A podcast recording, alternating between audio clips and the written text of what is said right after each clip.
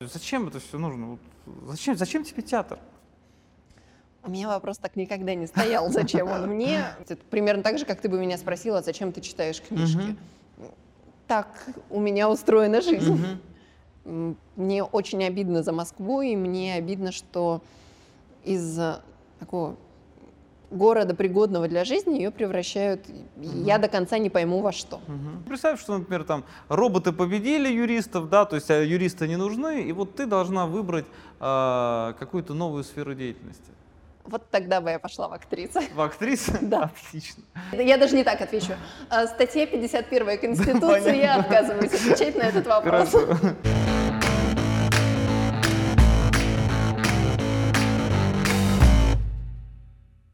Екатерина Смирнова, адвокат, партнер юридической фирмы Яковлев и партнеры. С отличием окончила Уральскую государственную академию. Имеет дополнительную квалификацию переводчик английского языка в сфере профессиональной коммуникации. Принимала участие в летней школе конкурентного права Европейского Союза в Кембриджском университете. Прошла курс обучения по закупкам Евросоюза в Европейской академии права в Германии. С 2009 года имеет статус адвоката. Руководитель практики размещения заказа, административное и судебное обжалование.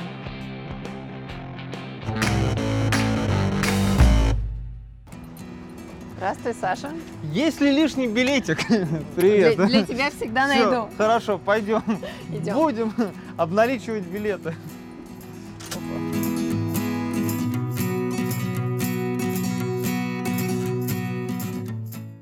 Спасибо за возможность э, снять интервью с тобой, причем в таком месте. Э, это театр. Мы с тобой находимся, насколько я понимаю, не э, около вешалки, около буфета театрального фойе. Все верно. Да, э, куда обычных людей не пускают. И это, насколько я понимаю, связано с твоей любовью к театру и с твоими особыми отношениями с театральным миром. Так ли это? Да, то, пожалуй, это моя самая большая страсть после права. Мгм. Поэтому мы в студии театрального искусства Сергея Женовача. Это один из моих любимых театров. Отлично. Ну, мы еще к театру вернемся. А сейчас традиционный вопрос. А, почему ты выбрала право? Почему ты стала юристом? А, ну, ты знаешь, наверное, потому что у меня папа юрист и старшая сестра юрист. То есть, на самом деле, мне никогда не говорили, что Катя, ты должна быть юристом, или ты должна поступать на юридический факультет и продолжать династию юристов. Нет. За мной всегда оставляли право выбора, и в старших классах я решила, что, наверное, я хочу быть либо юристом, либо журналистом. И как сейчас помню, я пришла к папе э, эти вопросы обсуждать, и он мне сказал, что, в общем-то, писать, ну, то есть э, и я никак не хочу обесценить журналистскую профессию, но писать ты сможешь даже с юридическим образованием, поэтому, наверное, все-таки юридический. И так пал выбор на юридический факультет э, Уральской государственной юридической академии тогда еще. Отлично. А не хотелось потом уже, когда стал юристом, стал известным адвокатом, не хотелось э, вернуться к профессии изначальной, о которой ты мечтала, стать журналистом, критиком театральным, например? А, ну, нет, я не мечтала стать журналистом, я как раз выбирала абсолютно. Это, это для меня было равнозначно. Может, Мгм. я недостаточно серьезно тогда была, но это были Мгм. старшие классы школы, мне было иди, например, где-то юриспруденция и журналистика. Не могу сказать, что хотела вернуться. Нет, я точно ни разу не пожалела в своей жизни о выбранной профессии. Понятно, хорошо. А в университете училась хорошо, в академии? Да, на одни пятерки. Да? Я вообще везде Да? училась на одни пятерки, да. То есть у тебя всегда было такая, такое стремление к лидерству, к быть первой?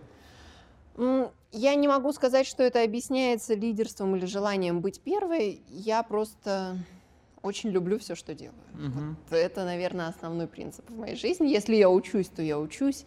Если я работаю по картельному делу, то я работаю по картельному делу. Если я смотрю театральную постановку, то я Мгм. смотрю театральную постановку. Я всецело отдаюсь любому процессу. И когда я училась, для меня было как-то понятно, что если я это делаю, то это делать нужно хорошо.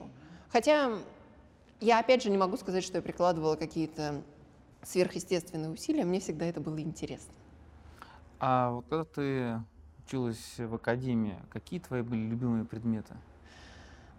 Самое интересное, что мой любимый предмет в академии был уголовное право. Да. То есть я, я всегда понимала, что я вряд ли буду практиковать в области уголовного права. но это всегда был мой, мой любимый предмет, наверное, отчасти из-за преподавателя, потому что как-то он нас научил видеть красоту и логику в праве. А это кто у вас был преподаватель? Это был Михаил Викторович Кирюшкин. Угу. А на практике ты была в следствии где-то или в адвокатуре? Ой, я была на практике везде, абсолютно, Везде? да. Опять же, папа э, занимался этим вопросом, чтобы я увидела все э, спектры юридической профессии. Я была на практике и в следствии, и в прокуратуре, и в судах общей юрисдикции, и в арбитражных судах, и в адвокатских образованиях. В общем, я посмотрела все. Но у тебя не, не было никогда желания, вот, например, там, работать следователем, раскрывать преступления, распутывать? Нет, точно нет. Я никогда не идеализировала эту профессию, у меня нет вот такого романтического флера. Нет, я понимаю, что это очень тяжелый, а называя вещи своими именами, адский труд. И мне кажется, ну, опять же, не в обиду никому будет сказано, но мне кажется, ничто так не деформирует женщину, как работа вот в правоохранительных органах, следователем, не знаю, что-нибудь такое. На мой взгляд, это не женское дело. Понятно. Ну, то есть ты избрала для себя стезию, все-таки сначала увлекалась уголовным правом, но потом как-то все-таки перешла на гражданское право, хотя и с публичными элементами. Да. да. А, почему все-таки а, антимонопольное регулирование, почему закупки такая необычная сфера достаточно? Опять же, не могу сказать, что это было каким-то осмысленным решением. Когда я закончила академию, я, собственно, получила статус адвоката. И так получилось, что у меня было очень много клиентов э, с вопросами в сфере размещения государственного муниципального заказа. Тогда еще это все регулировалось. 94-м законом. Ага. Кстати, это сейчас так эффектно говорить на лекциях, когда я кому-нибудь говорю, что я вообще-то практиковала еще при 94-м законе. Люди так на меня поворачиваются. Да, да. А, и просто у меня было достаточное количество дел, и мне это было интересно, я это люблю по сей день. Поэтому вот у меня сложилась такая специализация. То есть началось все на самом деле с закупок, с представления интересов участников. Потом ко мне стали обращаться заказчики за защитой их интересов, достаточно крупные органы власти, там, министерства. И вот у меня сложилась такая специализация, смежно, соответственно, возникли картельные дела. Первоначально это были только сговоры на торгах. Угу. В общем, Понятно. рядом с торгами. И впоследствии я уже стала заниматься антимонопольными делами в целом. Отсюда такая специализация. А что самое интересное вот э, для тебя вот в этой сфере, в антимонопольном регулировании? Самое интересное. На мой взгляд, эти дела вообще интересны. То есть это всегда поиск баланса. Баланса между публичными интересами и поддержанием конкуренции, обеспечением широкого круга участников на торгах и с другой стороны, необходимостью удовлетворить потребность заказчиков в товаре, работе, услуге конкретной.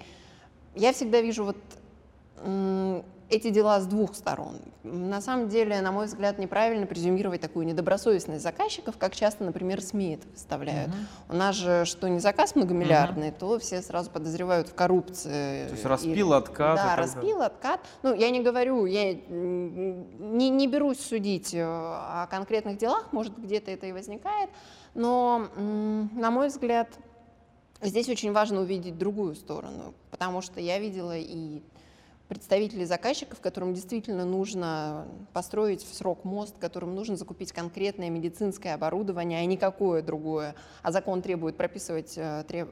условия поставки так, что, в общем-то, ты никогда не знаешь, что тебе в конечном итоге поставят. Поэтому для меня эти дела интересны, и плюс это всегда же вопросы исполнения контрактов, которые регулируются гражданским кодексом. То есть это, это возможность сочетать эм, Несочетаемо. Сочетать, сочетать разные сферы, да. Для тебя в чем разница между судебным рассмотрением дела и административным? Да, то есть, когда чиновники сидят, решают вот этот вопрос.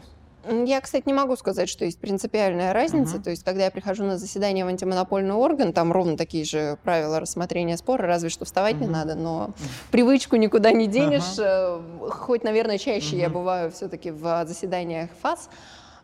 Все равно всегда подскакиваю. А так это очень схожая процедура. Я не могу сказать, что есть принципиальные различия. Ну, если мы, например, конечно, не говорим о сроках. То есть в заседаниях антимонопольной службы это всегда быстрее. За закупочные жалобы они, например, рассматривают либо в течение пяти, либо в течение семи дней. Это зависит от того, в какой форме и кем осуществлена закупка. А по существу все очень похоже. Ты излагаешь свою позицию, процессуальный оппонент излагает свою позицию, и комиссия удаляется для принятия решений. В общем, точно так же, как и в суде. Кать, ну у нас э, на тебе мы проведем эксперимент. У нас э, воп... хорошие да, новости. Да, хорошие новости. А, у нас есть вопросы, которые предыдущий человек, э, который был у нас на программе, он задавал. И поэтому, вот смотри, сейчас я его открою. Это у нас был Максим Кульков. И он задал тебе вопрос. Ты потом можешь задать вопрос Бивзенко, например. Да?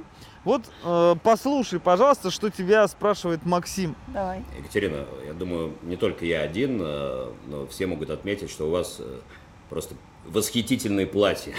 Я заметил это на последнем форуме в Петербурге. А, можете назвать точное число а, платьев в вашем гардеробе? Нет, я не могу назвать точное число платьев в моем гардеробе. Затрудняюсь ответить. Затрудняюсь ответить, да. Хорошо.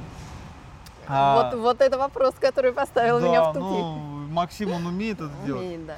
А, а ты знаешь, у тебя были вот в твоей практике такие случаи фиаско? Вот когда вот ты просто поняла, что ты потерпела поражение? Да, были. И, наверное, это самые большие разочарования. В, ну вот в профессиональном плане. Я, конечно, не говорю про потерю близких, но когда ты работаешь, ну, в принципе, против системы, то есть э, будь это государственные закупки или можно в широком смысле рассматривать всю судебную систему, конечно, ты иногда понимаешь, что какие-то решения могут быть несправедливы. А в сфере закупок это очень часто встречается, когда ты головой понимаешь, что право на твоей стороне, что логика на твоей стороне. Но вот политика заставляет суды принимать решения иного характера. И это, конечно, очень обидно. Это очень обидно, и это очень такой жестокий удар по собственной грандиозности, если честно. То есть, когда вот ты заканчиваешь институт, когда ты начинаешь практиковать, когда ты уже понимаешь, что ты действительно профессионал в этой сфере, и ты хорошо разбираешься в э, тех вопросах, с которыми ты работаешь. А потом ты приходишь в суд, и потупив глаза, э, судья оглашает решение, которое продиктовано, ну, точно не нормами закона. Это, конечно, под, это профессиональный удар, и это веру в справедливость очень подрывает. А ты веришь до сих пор в справедливость? Хороший вопрос. Наверное, да, все-таки. Потому что если в нее глобально не верить, то зачем тогда вообще заниматься юриспруденцией? Потому что все-таки право это про справедливость в том числе. Наверное, верю. А нет ощущения, что право просто-напросто оформляет те решения, которые уже а, были приняты где-то там кулуарно? Иногда есть. Вот это как раз те случаи, про которые я говорю. Самое, такое, наверное, большое разочарование в э, нашей профессии. Но, опять же, я понимаю, что с ним нельзя не столкнуться. Это нужно пребывать в каком-то постоянно иллюзорном мире. Кто-то сталкивается раньше, кто-то позже, в зависимости от э, категории тех дел, которыми они занимаются. Если только, наверное, заниматься бракоразводными процессами mm-hmm. без раздела имущества и установления порядка воспитания детей, ну, то есть подал заявление через 30 mm-hmm. дней разведен, наверное, это только эти дела позволяют мне разочароваться в системе. Но, конечно, разочарование в определенный момент возникает, и с ним достаточно сложно Ты человек очень разносторонних интересов, потому что когда мы готовились к программе, мы смотрели твой, а, твой профайл, мы смотрели то, что нам прислала. Вот самое вот недавнее твое увлечение какое? Самое недавнее — это серфинг. Серфинг? Да, это серфинг.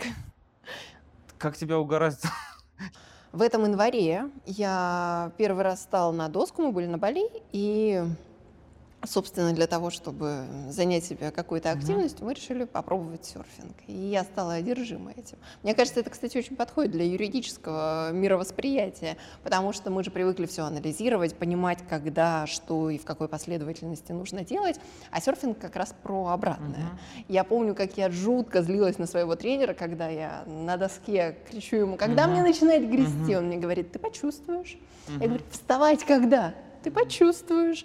И первые дня три у меня было просто жутчайшее сопротивление. Я думала, что же это такое, это что я должна почувствовать, что это вообще за преподавание. Но когда я почувствовала, тогда действительно у тебя как будто что-то переключается, и ты вот единение с водой, с волной, с солеными брызгами, с солнцем начинаешь чувствовать, и это, правда, невероятное удовольствие. Хотя в, будучи одержимой после января серфингом, я уже успела посерфить в мае, Ага. и это оказалось еще и травмоопасно. Да что ты. Да. Ну, я тебе желаю, чтобы больше травм не было никаких, ни больших, ни маленьких, не дай бог. Спасибо. А, хорошо. А, ты любишь готовить. А твое любимое блюдо, вот что вот э, рецепт от Смирновой какой? Я люблю готовить очень разные блюда, но вот точно могу сказать, что мои друзья больше всего любят мой десерт. Это торт Анна Павлова. Ага. Да. То есть, Опять же, про балет, про десерт, мгм. все, понятно. вместе. То есть все такое намешано, вот Да. тебе, пожалуйста. Полнота Хорошо. жизни. Ну, я надеюсь, что как-нибудь э, ты нам его тоже приготовишь, и мы с удовольствием съедим. Зачем, зачем тебе театр? У меня вопрос так никогда не стоял, зачем он мне. Я пламенно люблю театр, и у нас с детства всегда, я помню, 27 марта, это Международный день Ага. театра, был праздником дома, и я люблю его с детства, это нормальная составляющая моей жизни. То есть это примерно так же, как ты бы меня спросила, зачем ты читаешь книжки. Так у меня устроена жизнь. Мгм. А ты никогда не мечтала стать актрисой? Выходить в театр и вот ощущать эту энергетику, которая тебя качает из зала. Нет, нет, но мне кажется, наша профессия очень близка к актерскому ремеслу. И э, эта энергетика, которая, Мгм. как ты сказал, качает из зала, в общем, с ней можно столкнуться, соприкоснуться. И, например, на лекциях.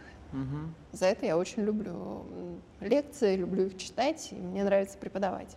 То есть э, преподавание для тебя в том числе и из-за того, что ты можешь э, общаться с большим количеством людей. Да, например, последние, одна из последних моих лекций меня пригласило правительство Московской области прочитать им лекцию, я дала согласие.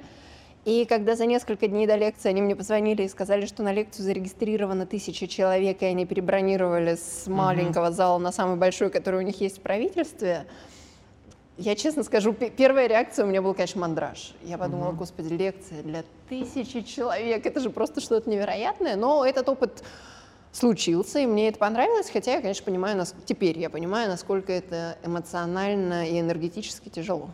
Мгм. А ты могла бы читать лекцию, там, не знаю, для одного человека, например? Да. А просто для видеокамеры?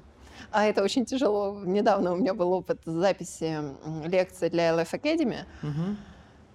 и мне просто оказалось невероятно трудно читать лекцию без слушателей. В конце концов, я попросила девушку, которая записывала все на Мгм. камеру, хотя бы кивать мне в ответ, потому что первые 20 минут я еще страстно рассказывала о закупках, вторые 20 минут я понимала, что я уже просто спокойно рассказываю о закупках, что у меня нет вот этой вот энергии, которую ты даешь залу. А на третьи 20 минут я просто ее действительно попросила хотя бы кивать мне, чтобы я видела какую-то обратную связь. Она кивала, за что Понятно. спасибо. Очень бурно. Да, я в конце, наверное, аплодировал. да. Да-да, Вот. примерно так. Отлично. А, скажи, пожалуйста, а у тебя а, много друзей? Нет. Почему? Ну, наверное, потому что я серьезно отношусь к слову дружба. То есть у меня много приятелей, у меня очень широкий круг знакомств, очень широкий круг общения. У меня очень много людей, с которыми я, например, могу Мгм. пойти в театр, но тех, кого я действительно бы называла своими друзьями, немного. Как ты относишься к такой фразе, что дружба между мужчиной и женщиной невозможна? Это неправда. У меня есть друзья мужчины. И эта дружба возможна. Знаешь, мне на эту фразу хочется Мгм. сказать э, в ответ другую фразу. э, Женской дружбы не существует, э, дружба между Мгм. мужчиной и женщиной не существует. Мгм. Вопрос, с кем дружить женщинам. Да, понятно. А, а вообще приходилось, наверное, приходилось сталкиваться вот с таким явлением, как зависть. Да? То есть ты яркий человек, и, ну, знаешь прекрасно, что вокруг э, яркого человека много людей, но при этом не все из них, они искренне. да. Вот приходилось как-то вот э, переходить э, через эту не очень хорошую историю. Да, приходилось, и для меня это была большая внутренняя работа. Потому что, честно скажу, что, наверное, еще лет, ну, семь даже назад я была э, искренняя со всеми. Я искренне полагала, что если я хорошо отношусь к человеку, то у него нет оснований относиться ко мне плохо. Потом я поняла, что это почему-то работает не всегда. И, конечно, это ранило. Сначала это ранило, и мне пришлось много работать над собой, чтобы понять, что это не про меня, это про другого человека, это его выбор, и право завидовать или обесценивать, что часто делается из-за зависти, за ним нужно оставлять. Это, это его выбор. А вот по твоим ощущениям, а, деловая среда Екатеринбурга и Москвы, она отличается? Вот взаимоотношения между людьми? Нет. Меня очень многие спрашивали, как вот в связи с переездом в Москву у меня поменялась жизнь. Я не могу сказать, что она поменялась. То есть Екатеринбург тоже большой, развитый Мгм. город э, с пробками, Мгм. с- ну, со всем тем, что есть в большом городе. И я не могу сказать, что, знаешь, это была какая-то грандиозная перемена. Нет. То есть Но ты- Москву я полюбила. Я Москву прям полюбила как родной город. А у тебя есть какие-то места, которые просто вот э, самые любимые места в Москве? Самые любимые места в Москве. Хороший вопрос. Наверное, я не могу выделить конкретные места, потому что это, конечно, атмосфера. Я Мгм. вообще люблю энергетику этого города. Мгм. Это, это не про отдельные места. Хотя, конечно, у меня есть любимые рестораны, любимые Мгм. театры, но это, наверное, все-таки связано с наполнением, а не с самим местом. А вот твое отношение к тому, что сейчас так перестраивается Москва очень активно, причем каждое лето там начинает что-то там сверлить, бурить там и так далее, да? То есть- Я очень брежу на этот счет, да. Меня, конечно, это прямо раздражает. Мне очень обидно за Москву, и мне обидно, что из э, такого города, пригодного для жизни, ее превращают, и я до конца не пойму во что. Мгм. То есть во что-то такое... а, Есть какой-то план, но не у всех он э, ярко вырисовывается. Ну да. И если этот план включает необходимость добираться на велосипеде до офиса, знаете, а широкие тротуары с велодорожками, видимо, свидетельствуют именно о таком плане, то мне кажется, это очень неразумно, учитывая наши климатические особенности, даже вот сегодняшнюю бурю, не говоря уже о Да, зиме. Да. Но меня всегда интересовало вот это. а, На улице Пятницкой, когда на Пятницкой улице сделали велодорожку. Я очень люблю велоспорт, но я никогда не поеду по Пятницкой улице, не то что летом, да, то есть, а уж тем более, например, там зимой, когда там никто по этим велодорожкам не ходит. Итак, традиционный блиц. Нужно выбрать одно или другое. Хорошо. А, Паста или паэлья? Паста. Бордо или Кьянти? Бордо. Лондон или Рим? Из Рима в Лондон. Хорошо. Олег Меньшиков или Брэд Питт? Брэд Питт. Хорошо. Ловить вол- волну на Бали или пробовать устриц в Ницце? Ну нет, между этим невозможно выбрать. В последовательности. Хорошо. Кирилл Серебренников или Евгений Миронов? Кирилл Серебренников. Стать депутатом Госдумы или стать участником проекта «Дом-2»? Да, боже, из двух зол надо же выбирать меньшее, тогда, пожалуй, все-таки Дума. Хорошо, спасибо. Вот э, мы сейчас снимаем э, этот выпуск, и как раз у всех на слуху дело э, седьмой студии Кирилла Серебренникова. Да?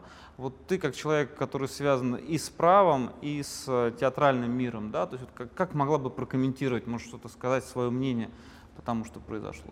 Ну да, когда мы выбирали площадку, конечно, еще не было так актуально пересечение права и театра, как, как это случилось на текущий момент. Ну, на мой взгляд, конечно, то, что произошло в корне неправильно. Я, понятно, не берусь э, судить о содержании обвинений, о вообще причине возбуждения уголовного дела, я не знаю. Я не, не адвокат в этом деле, поэтому не могу комментировать ничего по существу, но я точно могу сказать, что то, что они сделали по форме, это ужасно. Вот э, ОМОН, ФСБ и обыски в театре с такой шумихой, они ждали в театре вооруженного сопротивления, можно подумать. На мой взгляд, это в корне неправильно, и вот все те режиссеры, актеры, директора театров, с которыми я дружу и общаюсь, отреагировали на это в одном ключе. Они восприняли это как нападку на свободу самовыражения. И это очень неправильно, потому что первое, что все абсолютно сказали, что, блин, из страны надо уезжать. Это действительно была массовая реакция. Кто-то сказал, я, пожалуй, напишу заявление об уходе с должности директора, ну, утрированно. Uh-huh. А, но общая реакция была такая, что это про несвободу. Угу. А что для тебя свобода? Хороший вопрос. Я пришла к выводу, что, наверное, свобода, ну, по крайней мере, не в последнюю очередь, это возможность быть равным самому себе. Это возможность реализовывать себя так, как ты хочешь, так, как ты видишь, и в своем масштабе. А ты чувствуешь, что ты сейчас реализуешься на сто процентов? Наверное, я чувствую, что я хотела бы больше. Больше. Но, наверное, я это чувствую всегда, честно. А вот представь себе ситуацию, что ну, по каким-то причинам ты не можешь заниматься юриспруденцией. Ну, просто что-то вот такое вот происходит, да? А какую сферу ты бы для себя выбрала? Ну просто ну, представь, что, например, там роботы победили юристов, да, то есть а юристы не нужны, и вот ты должна выбрать э, какую-то новую сферу деятельности. Вот тогда бы я пошла в актрисы. В актрисы? Да. Отлично. Хорошо. Я бы, я, я бы договорилась с кем-нибудь связи, ты использовала, да. Стал, ну вот видишь, на театральном небосклоне, небосклоне зажглась бы новая звезда. Возможно. А, а вот театральная сфера, она, ну, ты же общаешься с людьми, то есть там даже, наверное, много байк каких-нибудь, их разных историй. Вот э, можешь что-нибудь такое рассказать интересно? В студии театрального искусства есть спектакль «Игроки» по Гоголю. Угу. И в спектакле используется бюст Гоголя в ходе и в ходе спектакля на него надевается пальто и шляпа. А в конце спектакля этот бюст поворачивается на 180 градусов. И вот у актеров этого спектакля есть примета, что если во время поворота с Гоголя спало пальто, то спектакль они отыграли отлично, и зрителям понравилось. И Гоголю, главное, да. понравилось. Даже не зрителям, Гоголю mm-hmm. понравилось. Вот. А если пальто не спало, то Гоголь остался недоволен. Что-то вот так да. вот, понятно. А у тебя лично есть какие-то приметы? Там судебные, либо же когда ты идешь в ФАС, например, там вот что-то такое вот произошло, вот, значит, все хорошо. А не произошло, вот, вот что-то вот не то пойдет. Нет. Нет? Mm-mm. М-м. То есть ты абсолютно не веришь во все это? Ну нет, я не суеверна. Угу. А, Катя, ты а, имеешь такую репутацию очень модного человека, да? Вот а, как а, ты стала действительно а, модным а, адвокатом. Причем не в том плане, что защищаешь мир моды, да, а потому что ты очень классно, стильно выглядишь. Спасибо большое. Ты знаешь, я не могу сказать, что это какая-то концепция, которой я следую умышленно. Я не знаю, я, может быть, с детства привыкла быть окруженной красотой, потому что у меня все женщины в семье очень хорошо выглядят. Это вот вкус, который впитан с молоком матери. Это не какие-то обучающие курсы, хотя у меня часто спрашивают, есть ли у меня персональный стилист. Нет. Для меня это настолько естественно и, знаешь, естественно и, наверное, даже смело, я бы сказала, потому что и моя бабушка, и моя мама, например, всегда умели быть яркими женщинами, при этом яркими не только как картинка, но и содержательно яркими. То есть вот это навязываемая обществом дилемма зачастую, что или ты умная, или ты красивая, угу. как бы странно это не звучало, а для мужчин, наверное, угу. звучит это еще страннее, но это действительно есть, потому что даже я сталкиваюсь с таким отношением, что да ладно, вы еще и адвокат. Это не очень приятно. Это определенная смелость. Сказать себе, что я могу быть и яркой женщиной, и профессионалом. И это никак не противоречит друг другу. А, как тебе удается, вот я тоже вот я все время спрашиваю, да, то есть как тебе удается, с одной стороны, выглядеть по-деловому, с другой стороны, чтобы это было интересно и красиво? Чутье. Это, Чутье. Это, это, это весь мой ответ. Потому что я понимаю, что такое деловой дресс-код. Понятно, я не надеваю мини-юбок и глубоких mm-hmm. декольте, но, опять же, мне хочется всегда что-то добавить в образ действительно стильного, модного и узнаваемого. Мне очень приятно, если это удается. А у тебя есть, э, знаешь, э, образец для, ну я бы не сказал для подражания, да, то есть на, на кого хотелось бы равняться в этой сфере? Наверное, нет. Потому что я люблю как раз э, смешивать угу. стили и изобретать что-то свое. То есть это никогда не монобренд. А ты как снимаешь стресс? Тоже такой традиционный вопрос для юристов, потому что, знаешь, э, юриспруденция это такая стрессовая профессия, да, то есть каждый по-своему. То есть ты рискуешь, ты занимаешься серфингом, там что-то еще такое. Э, по-разному. А, но, опять же, возвращаясь к теме театра, я снимаю стресс так. То есть для меня mm-hmm. театр очень важен тем, что он позволяет переключиться с исключительно рационального восприятия действительности на восприятие чувственное. Когда ты попадаешь в абсолютно другой мир. Поэтому, наверное, я люблю очень постмодернистские постановки, там, где вот этой вот стройной логики mm-hmm. повествования и причинно-следственной связи ты установить mm-hmm. не можешь. Ты просто вынужден воспринимать мир иначе, иногда многослойно и обособленно. То есть э, визуальное восприятие, аудиальное восприятие, чувственное, эмоциональное и рациональное лежат какими-то разными пластами. Это один из способов. Ну да, экстремальные виды спорта, видимо, другой способ познания реальности и снятия стресса. А, это йога. Я занимаюсь mm-hmm. йогой. Это вино. Так хорошо, то есть насколько много вино. Потом, потом скажете, Катя, не будем публиковать, это пропаганда. А вино очень много, у меня даже есть диплом. Какой? Да, я закончила винную школу. Да, да я профессионально разбираюсь в вине. То есть э, ты сомелье или что другое? Да, да, а, сомелье, да. А никогда не хотела, например, свой виноградник завести где-нибудь вот там? Неплохо было. Да. Пожалуй, да. Но поскольку регион моих винных предпочтений это Бордо, угу. а это самое дорогое вино в принципе из существующих, но одно из самых дорогих. Угу. Пока что на виноградник надо еще поработать. Так, Понятно. чтобы где-нибудь в Петрюс, вот это вот. Хорошо, work hard, как говорится. Work hard, да. Отлично. Ну а вот так вот порекомендуешь, какие лучше вины пить вот э, людям, которые пока еще не заработали себе на винограднике?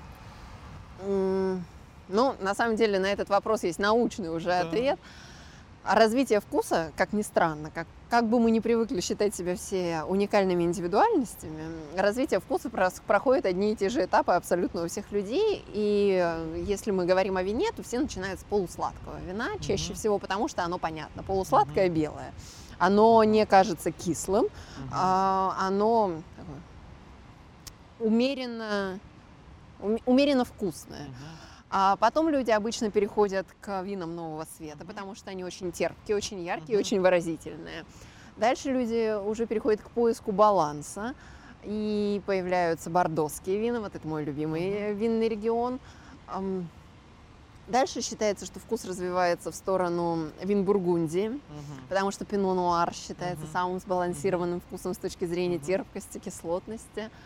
Ну и, собственно, дальше уже начинается профессиональное потребление, когда ты пьешь все, но уже просто выделяешь конкретного производителя, думаешь о фуд-паринге, фуд-вайн-паринг. Ну, то есть эм, это бесконечный процесс Понятно. самосовершенствования. То есть ты сейчас застыл на точке Бордо. Да. да, причем, ты знаешь, я пошла учиться как раз, чтобы перейти в, из точки Бордо в точку Бургундия. Угу. Потому что я, конечно, пью Бургундию, но угу. вот все-таки моим пристрастием остается Бордо не перешла. То есть полгода обучения, даже больше, с трехразовой дегустацией в неделю мне не помогли оставить Бордо. Это остается моим пристрастием. Знаешь, в последнее время э, появилось достаточно много э, ребят, которые занимаются правом, которые занимаются профессионально правом. Это не только, э, например, партнеры юридических компаний, но это ученые, исследователи, там Артем Карапетов, Роман Бюзенко и так далее. Вот э, твое отношение к ним, ты к ним относишься как к мужчинам, как к юристам или как э, к исследователям, да, то есть вот когда ты с ними общаешься, вот э, ш, как ты их воспринимаешь?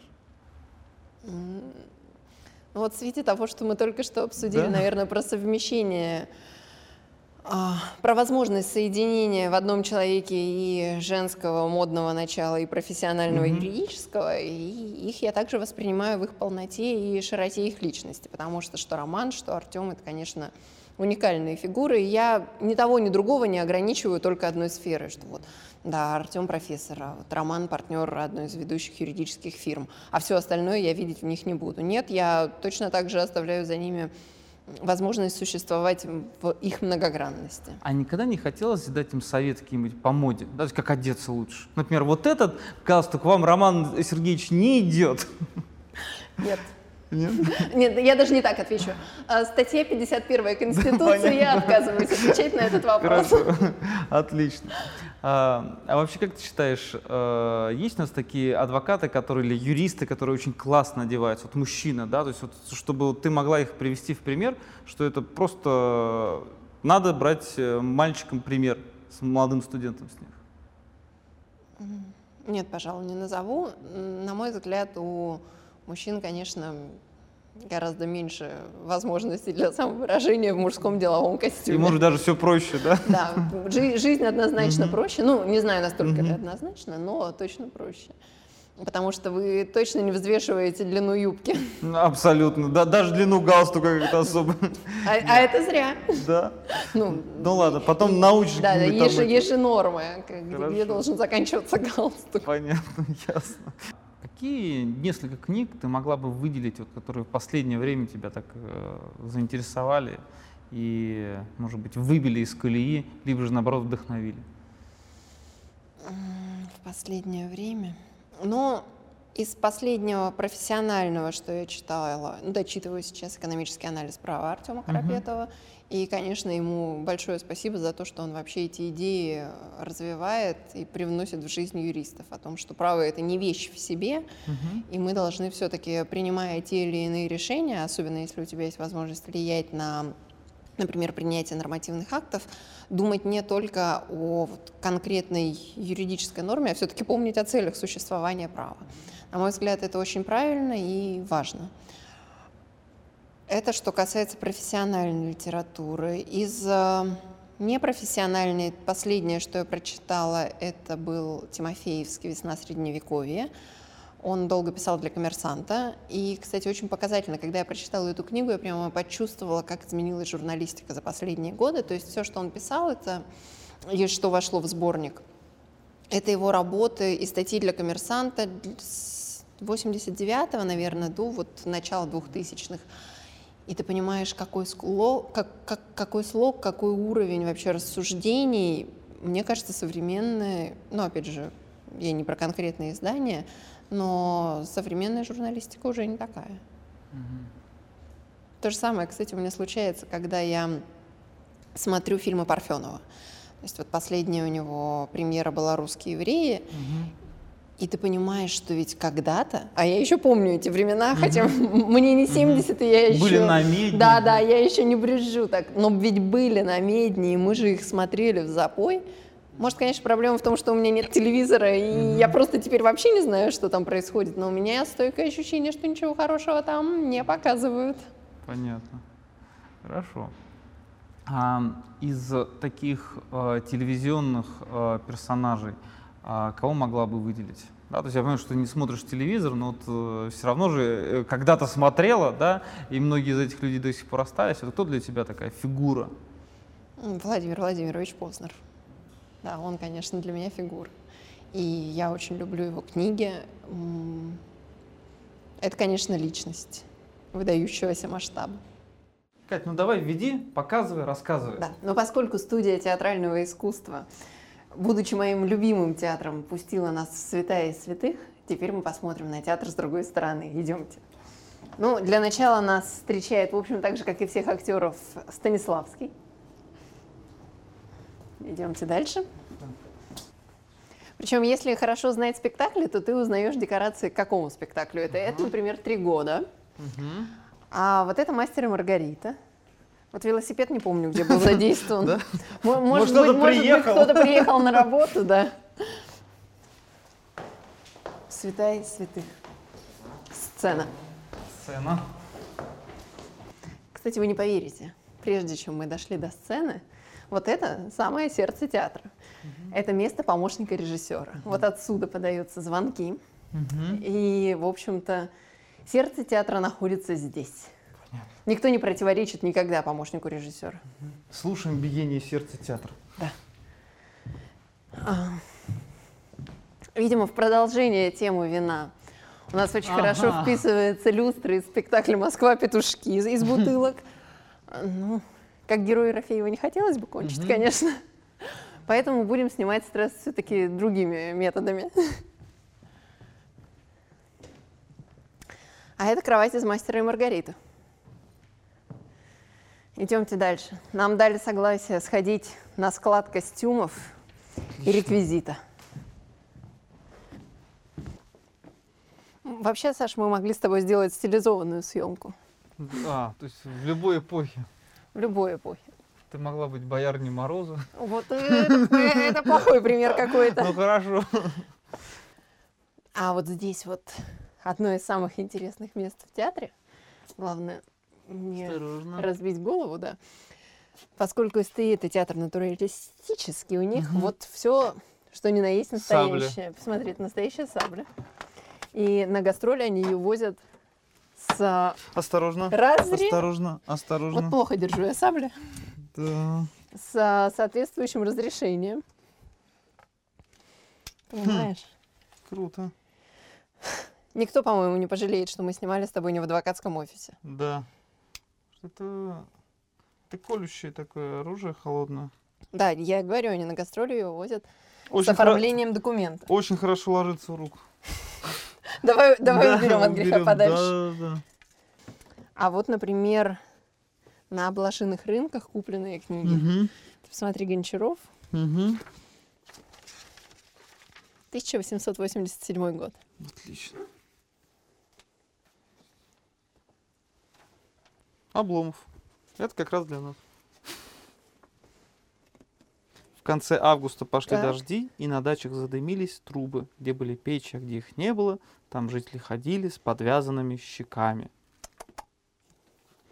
Ну, а это мастер и Маргарита. Кот бегемот и его, и, и его рыба. Рыба? Да, Она- она, она она, выглядит как настоящая, да. Обалдеть. Пахнет, правда, как-то так это...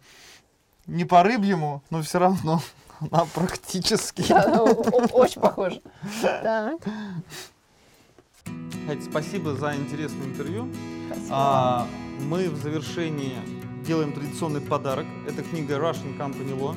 Держи. Спасибо. Вот, читай на английском языке, потом проверим, как изучила материал. А, Хорошо. поздравляем тебя с наступающим праздником, ведь через несколько дней будет... э, какой у нас праздник? Да-да, три- 31 мая, а какой праздник, это большой вопрос, поскольку это и день адвокатуры, и день блондинки в один день. Да, ну вот видишь, блондинка в законе. Да. Абсолютно. Отлично. А, ну и, коллеги, подписывайтесь на наш канал и помните, что юристы тоже люди.